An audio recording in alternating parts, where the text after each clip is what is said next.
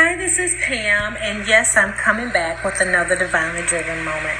It's been a while since I've done a podcast or a video, and it wasn't until I heard Sarah Jakes Roberts, uh, an excerpt that she did, an excerpt of a sermon that she did, when she talked about going back. Going back and getting what's been left on the plate, if you will, that thing that God has guided you and led you and put in your heart to do, but for some reason you've left it aside or you put it in the back of your mind or put it in, uh, you know, back of all the other priorities that you have. And what I realized was, you know what? This ministry that was birthed inside of me years ago, Divinely Driven Ministries, is something that God gave me.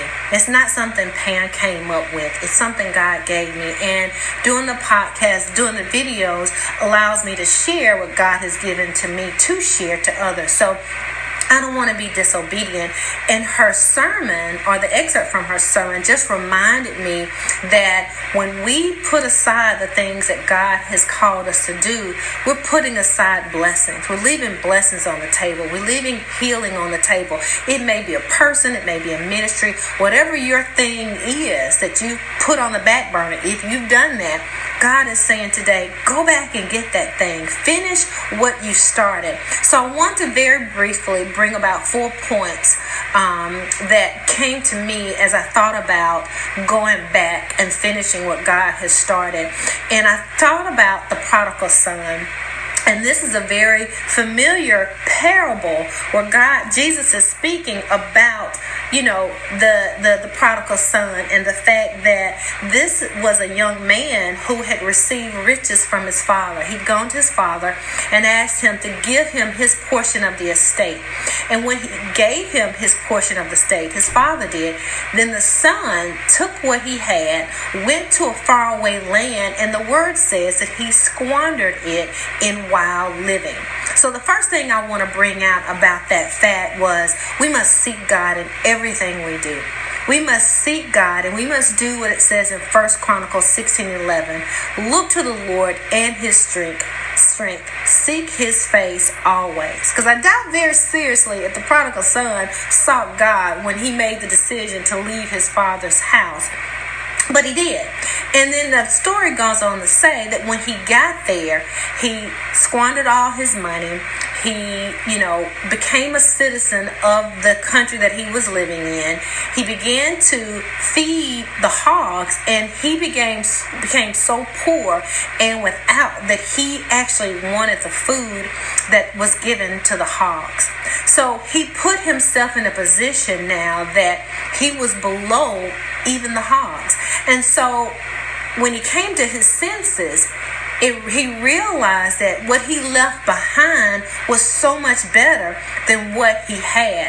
And so the second point I want to make was when you realize you've gotten off course or you're not following the direction that God has called you to, to follow, it's okay to come to your senses because that's what he did. And it's okay to go back and ask your father to forgive you. And that's what he did. He came to his senses, and it talks about in Luke 15, chapter 17, 18 verse, and he turned back. And so I want to just challenge you to think about is there something out there that God's called you to do? You left it behind because of fear. If there's a person that God wants you to minister to, you left them behind because you're tired of dealing with them or you don't know what to say or you don't know how to minister to them. God is saying, go back. There's blessings on the table, there's healing on the table, there's love that needs to be given to that person on the table, and you walked away. Thirdly, when you get back to that place that God is calling you to get back to, remember, remember there may be obstacles waiting for you. Because see, when the prodigal son went back home, even though his father wrapped his loving arms around him and welcomed him back, his older brother was angry. He was mad, and I'm sure that he didn't make it easy for his younger brother to come back home. He probably was mean to him or whatever. But my point is, when you get back to that place and you're asking the God, to, you're asking God to lead you and guide you and direct you, and He will do that. Remember, there may be obstacles, but they're obstacles only in the flesh. When we lean on God, who lives inside of us, His Holy Spirit will lead us in the way that we should go. And His Word says that His way is easy and His burden is light. So begin to lean on God when you go back. And lastly, I want to end with Philippians 3:14, which is a verse I'm holding on to dearly in 2020, or one of the verses, because I want to press toward the mark. I want to press to get to where God has called me to be. And I know that I can do that with Him. I know He's going to strengthen me. I know He's going to guide me. I know He's going to lead me. And I will be more than a conqueror when I lean and depend on Him. So, what I want to say to you today as I wrap up is press on, baby. Whatever it is, go back to that thing. Go back to that thing that God called you to do and press forward because people need you. People are waiting on you. Ministries need you and I to do what it is God has called us to do.